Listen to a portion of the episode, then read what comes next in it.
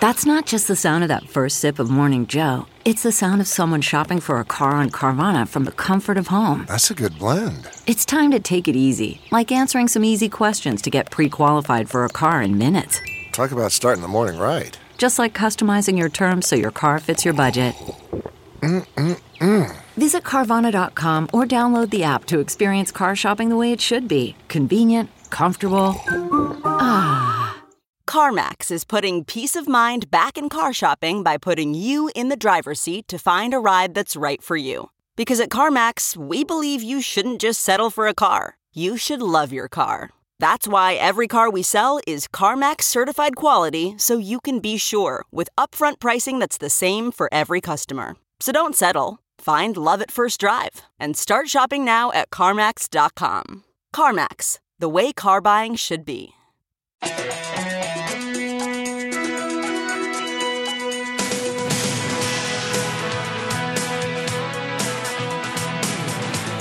Ken Levine back for another episode of Hollywood and Levine. Well, it is summer, my favorite season of the year. So I thought this week I would make that my topic. A little bit later on, I am going to be sharing with you some stories of my checkered youth growing up in Los Angeles and living the California myth. Yes, the California myth really did exist. But before summer, comes graduation. So, first, I want to start with my commencement speech, should anybody actually ask me to speak. That's it for this week.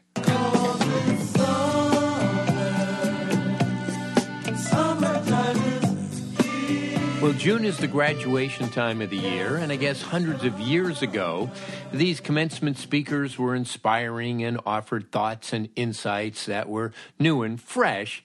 But now, Jesus, be your own person. Never give up. You have a responsibility to society. Success comes from within. Show courage. You can make a difference. Set aside the time to smell the roses. Let faith be your guide. Blah, blah, blah, blah, blah. Well, now, I have never been asked to be a commencement speaker. And that's probably a good thing because here is some of the advice that I might give to the class of 19. Live at home with your parents as long as you can. Otherwise, you'll have to find a job. Rents are high, and then there's laundry, food, and the family big screen. Know that the music you think is so cool now will be laughed at by future generations. Same with clothes. And don't follow your current favorite group around the country for the next 30 years that becomes sad year one. If you are going to honor your dear departed kitty Fluffy with a tattoo, make sure that all of your subsequent pets are also named Fluffy. Eat bad foods. You're at an age where you can get away with it. And eat them at midnight. There's plenty of time in the future for watching your carbs, eating your vegetables, avoiding red meat, and laying off the yodels and ring dings. Soon enough, you won't be able to eat a bite after 8 o'clock without spending the night in the porcelain canyon. Do you want fries with that? Damn right you do. Don't buy SUVs. Practice safe and frequent sex have many romances, and then fall in love when you're 30. Go back and study the history of your chosen field. Things actually happened before 2008. Don't blame your parents for everything. Your peers screwed you up just as much. Sleep. It's better for you than Red Bull. You can no longer take an incomplete. Prepare yourselves. There will come a day in your lifetime, I know it sounds crazy, but there will come a day that they will stop making original episodes of The Simpsons. I know you don't believe me. I know I sound like just an old guy, but it's true. There's a special bond having shared the school experiences together. Stay in touch with your classmates, even the ones you've slept with. Don't invest money in video stores. Read novels that aren't graphic. Join communities that aren't virtual. Save your journal or private diary. In 20 years, you are going to get such laughs. Dream big, but always have contingency plans. And then have contingency plans for your contingency plans. Keep your student ID card. Use it to get into movies cheaper. Guys, don't wear hats. You'll have plenty of time for that later once you've lost your hair. Don't sweat it if you don't know what you're going to do with the rest of your life. You know, there's a good chance the job that you'll eventually want hasn't been invented yet. Never take comedy traffic school. Buy your alcoholic beverages by the glass or bottle, not the keg. And finally, be careful when you say you want your generation to change the world. My generation said that, and we did. We made it much worse. Congratulations to the class of 19. Now get out there and don't fuck up my Social Security. Graduation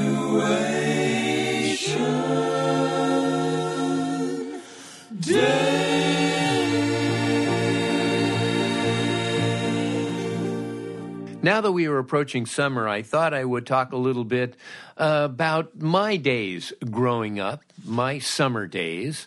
Uh, and this is basically paraphrasing a lot of stuff that I get into in way more detail in my book, The Me Generation by Me, growing up in the 60s, which is available on Amazon in many, many different formats, including the audio book. So I thought I would talk a little bit about that. And uh, yeah, I'm getting a little nostalgic here. I grew up in the 60s in Southern California. And you talk about the California myth about everybody driving around in hot rods and going to the beach and cruising and the Sunset Strip. And I'm here to tell you the California myth was real. It was a great time to be a teenager in Los Angeles. And in my high school in Woodland Hills, California, which is in the San Fernando Valley, a middle class suburb of LA, the Beach Boys played at our school assembly. I mean, that kind of stuff really did take place. Now, when you think about the beach scene, and all of the surfers and going back from Gidget and Beach Boys songs and everything else. Yes, that really did exist, but you had to have a car. You had to have transportation because otherwise the beach scene meant nothing. And so for me, there were quite a few years when I would be able to go to the beach maybe two or three times a summer, but with my parents because I didn't have a car. And independence in Los Angeles is maybe the most important thing that a teenager can have because otherwise, you know, you don't get around. Public transportation is shit in Southern California. So you need a car. And in those early years in the 60s, I didn't have one. Still on the topic of beaches, you know, back then, there was no such thing as sunblock. We had tanning lotions. And there were commercials on the radio all the time for Coppertone, for Tanya, for Hawaiian butter. I don't know. There were a number of brands, and they all said, We will make you tanner faster you will get a deep, rich, golden tan. And when I think back to those days, and we didn't go to Venice Beach or Santa Monica Beach, we went uh, a little bit north to Zuma Beach that's where everybody from the San Fernando Valley would go over the Malibu Canyon to Zuma Beach. But back then, I can think of those Sundays when the beach was packed, just like wall to wall, and everybody had blankets and coolers, but very few people, if anybody, had umbrellas. So you just go out there at 10 o'clock in the morning and just broil until five or six in the evening. And there were like a couple of snack stations that were dotted along the way. So if you wanted to go and get ice cream, you would walk, you know, 10, 15 yards to one of these food stations. And along the way, you could hear Vin Scully calling a Dodger game on transistor radios coming off of every single blanket. It was as if there was a public address system and you could hear Vin Scully's voice. Everybody listened to the Dodgers. And the same is true back in the 60s and 70s when you went to Dodger Stadium. If you went to a Dodger game, you brought your transistor radio and everybody listened to Vin Scully. Like I said, it was kind of like a public address system where you would be going up to the concession area and still you're hearing Vin Scully as if you still had your transistor radio to your ear. And he was so loud that they could even hear it on the field. And Don Sutton, who was a pitcher for the Dodgers, once told me the story that he's on the mound. It's like the seventh inning. They're playing the Pirates, and Wilbur Stargell comes up to bat. And he hears, while standing on the mound, Vin Scully saying, Wilbur Stargell coming to the plate. Now, Stargell just owns this guy. Stargell batting 450 against Don Sutton. And here we are in the seventh inning, and Sutton is running out of gas. And this is going to be a tough matchup because Wilbur Stargell just owns this guy. Sutton is standing on the mound hearing this. and he like yells up at the booth, Fuck you! So Vin Scully had a very prominent presence back in the 60s. So finally, I learned to drive and I got my car. Okay, yes, I failed the test once, but the second time I passed and I got my car, 1960 Comet, which was handed down to me. And I also got my first job. Got a job working at a big record store in the Topanga Plaza. The Topanga Plaza was a giant mall, one of the very first malls, actually.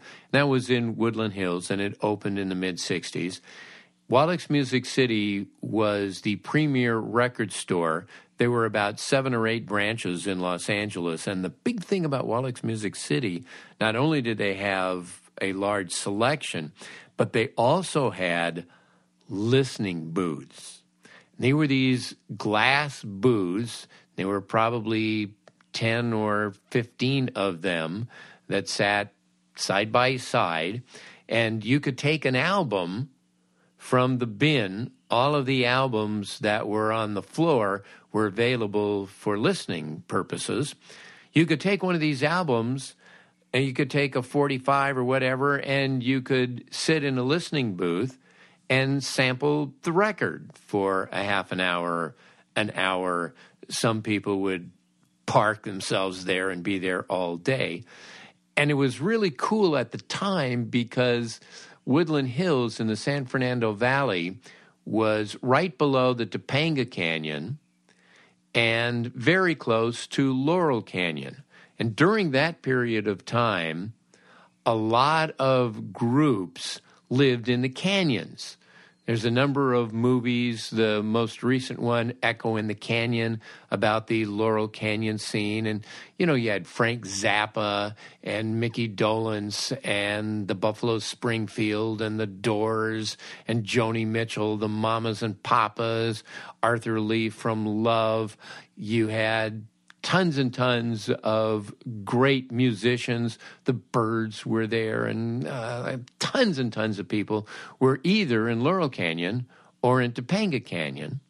And so when they wanted to go to a record store to listen to other records, the closest was Wallichs Music City in the Topanga Plaza. There was also the bigger branch at Sunset and Vine in Hollywood, but that was a schlep. It was much easier to get to the Topanga Plaza. So we would see these rock stars all the time. People like Captain Beefheart. Yes, the great Captain Beefheart would come into Wallichs Music City. But there was one guy who was an asshole. The only rule that we really had for the listening booths was you can't smoke marijuana. The other thing about these listening booths is they basically served as the store window. Because as you walked through the mall, you would see all of these booths lined up and all of these people listening to music, and that would be a big draw to get you to go into the store. Well, this one guy just kept smoking joints, and every time I would have to come in, warn him, and then five minutes later, throw his sorry ass out. That was Neil Young. I must have thrown Neil Young out of the listening booths 10 to 15 times. And yeah, he's a great musician, but he's, he's also kind of an asshole. The other place the music scene congregated was the Sunset Strip. I used to go to the Sunset Strip from time to time. Back then, there were actually clubs that would serve under 18. Not many, but there were a few. So I would go with a few friends. The big problem with the Sunset Strip, to be quite honest with you, was parking. There was like nowhere to park. So you would have to park way up some hill. It would take you like 15 minutes to get down to the Sunset Strip, which was okay.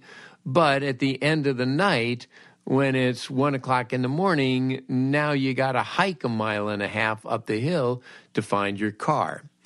Back then, I saw lots of groups in lots of clubs, and I'm sure I saw some of the great ones. I'm sure I saw the Byrds and the Doors. By the way, the Doors used to play the London Fog, and they were all wearing suits. yes, before the days of leather, they were all wearing suits. But you hear all of these groups, and I'll be honest with you, I don't know which group went on, which group had Eric Clapton in it, and then which of these many groups just went nowhere. You had no way of knowing. You'd go into these clubs, the music was deafeningly loud. There were go go dancers in cages and things like that. And yeah, it was a wild scene. Did I see great musicians? Yeah. Can I tell you who they were? No, I really can't. I also got a second job in the summer at a venue called the Valley Music Theater. The Valley Music Theater was this big white shell. It kind of is reminiscent of some of the mid century modern terminals at JFK. It's what the old TWA terminal used to look like. Just this big white shell with one side being all glass. And there was a trend in the late 60s in the Southern California area of these theater in the rounds. And that's what the Valley Music Theater was. It was a theater in the round, and the stage itself was probably the size of a large conference table. But there was the Melodyland Theater across the street of Disneyland in Anaheim. There was the Carousel Theater in fabulous West Covina. And I think up north in San Francisco, in Burlingame and a couple of other places, they also had these theaters in the round. And during the summer, musicals, classic Broadway musicals, would bicycle around from one to the other. So you would have My Fair Lady starring Jane Powell at the Melodyland Theater for three weeks in July, and then it would go to West Covina for three weeks, and then it would go to the Valley Music Theater in Woodland Hills for three weeks. And for a couple of years, this was very popular. You saw Broadway musicals, but with B list actors. I remember seeing Bye Bye Birdie with Hugh O'Brian. Now, I'm sure most of you have no idea who Hugh O'Brian was. He was an actor, he starred as Wyatt Earp back in the 50s, and he's one of the most wooden actors of all time, and he starred in a musical. That's what we got. Ozzie and Harriet would star in a musical. Frank Gorshin, Dennis Day, Betsy Palmer, who was a game show panelist on I've Got a Secret and eventually became a knife wielding crazy in the Friday the 13th movies. Well, she would be starring in these musicals. And like I say, it worked out fine for a couple of years, but then they burned through all of the big musicals. And after a few seasons of that, they were down to It's a Bird, It's a Plane, It's Superman, starring local news anchors. And the Valley Music Theater basically went away. 1966, there was a big radio promotion that captured the imagination of Southern California. This was the Big Kahuna on KHJ. KHJ Boss Radio was the big station in Southern California. And they had this whole scenario set up for the summer where supposedly some ancient queen in Hawaii that her magic stone had been stolen. And the big kahuna, who was this warrior in feathers, would come to Los Angeles because he heard a rumor that the magic stone was in LA and the big kahuna was going to search for this magic stone. And it was basically just an excuse to give away prizes, to make appearances in various places and the guy landed at LAX, and there was a lot of fanfare and local TV news coverage and everything else. And like I said, this guy who was dressed in furs and feathers, you know, and had a big staff and everything, uh, supposed to be this Hawaiian, this Samoan big kahuna. And actually, it was this German guy who is friends with the program director, whose father built the bunker that Hitler killed himself in. That was the Big Kahuna. KHJ presents another exciting glimpse of a living legend in the making. The Summer of the Big Kahuna. The Big Kahuna's welcome at LA International Airport was gala indeed. The Boss Jocks broadcast the word of the Big Kahuna's arrival to all Los Angeles, and an excited throng gathered at Gate 82. Gary Mack, with many Tahitian dancers and drummers, assembled in front of the crowd inside the terminal building. The jet clipper touched down. The passengers came toward the gate, constantly looking back over their shoulders. Then a feather-caped apparition electrified the audience as drums and dancers welcomed for the first time to Los Angeles in all his pristine glory, the Big Kahuna. Stay tuned to Boss Radio for another episode in the adventuresome trip of The Big Kahuna. 93 KHJ. Now, we in Los Angeles loved the Big Kahuna. Word got around about the Big Kahuna, not because he was giving away Kahuna coconuts so you could go to his luau. No. We were all excited because he was selling drugs out of the back of the KHJ prize van. That was the summer of the Big Kahuna. 1967, I had my car. It was the summer of work for me, not the summer of love. I was doing two jobs back then.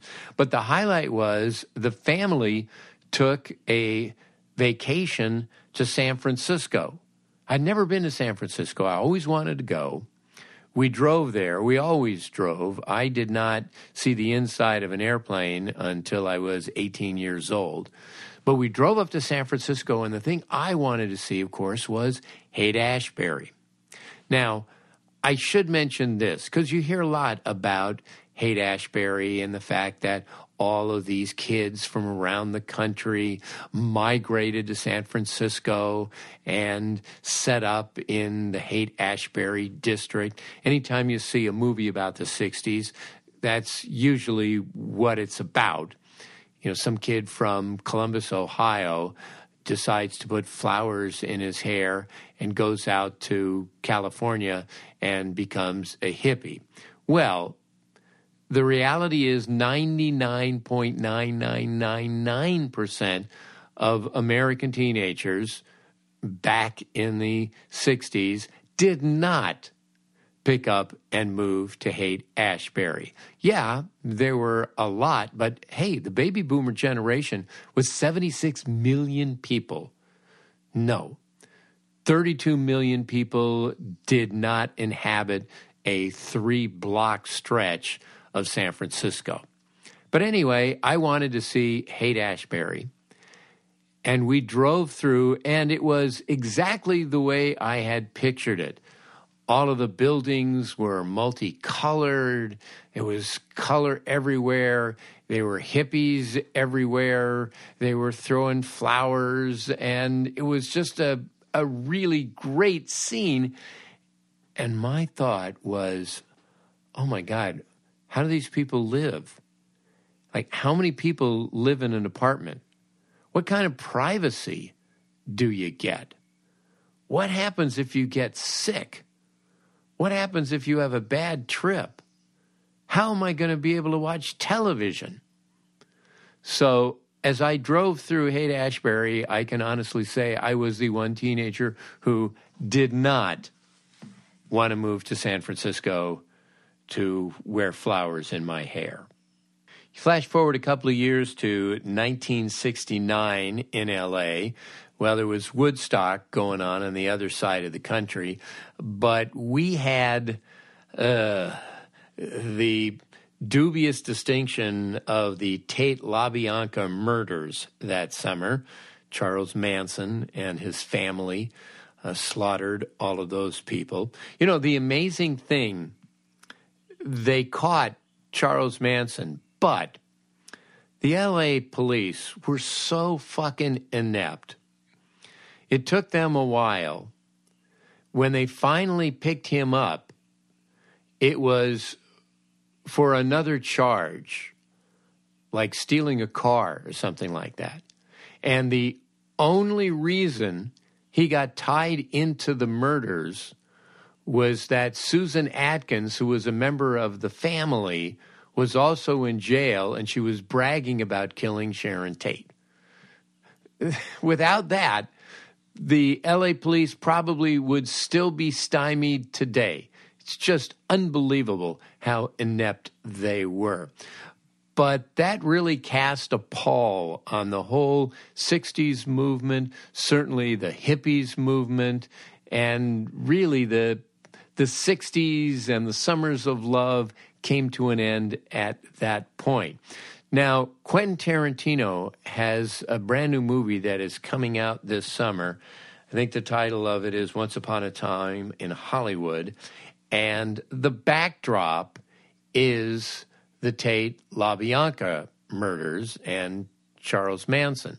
So it will be interesting to see how he portrays it he did a great job of simulating Los Angeles in 1969. It was really fun last summer because we would go to various locations and they would completely recreate exactly what it was like, down to the newspapers and the bus benches and everything else.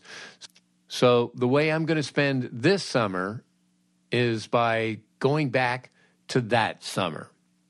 And however you spend this summer, I hope you have a great one.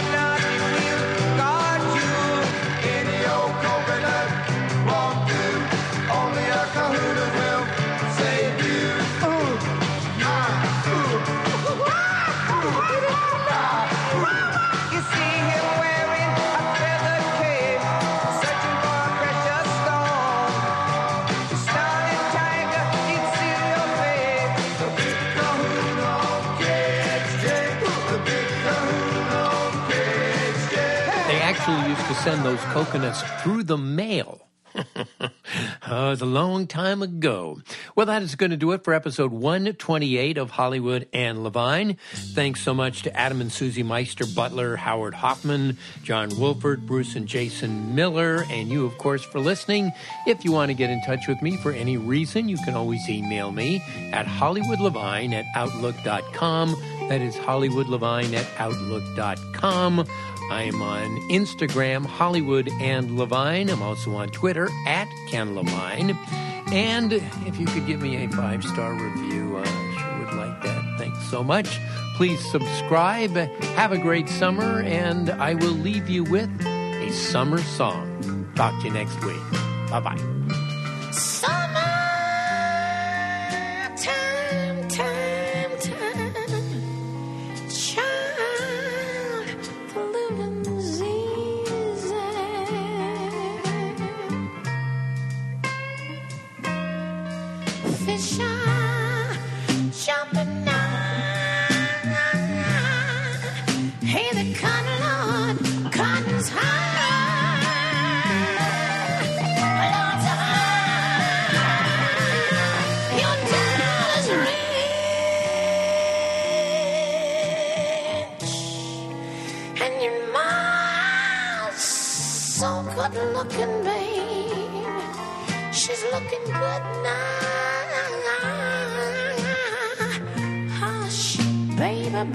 Baby, baby, baby,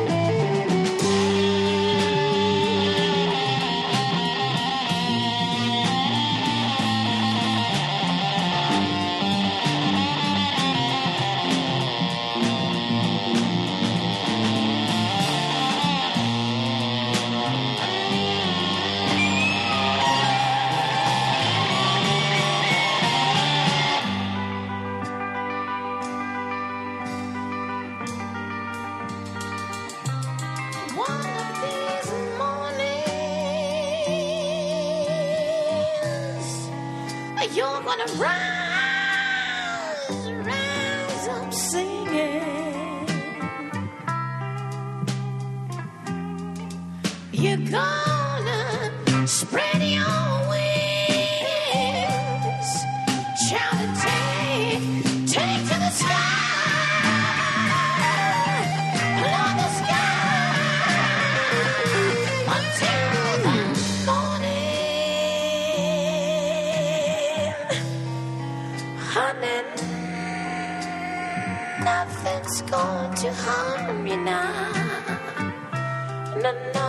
Na na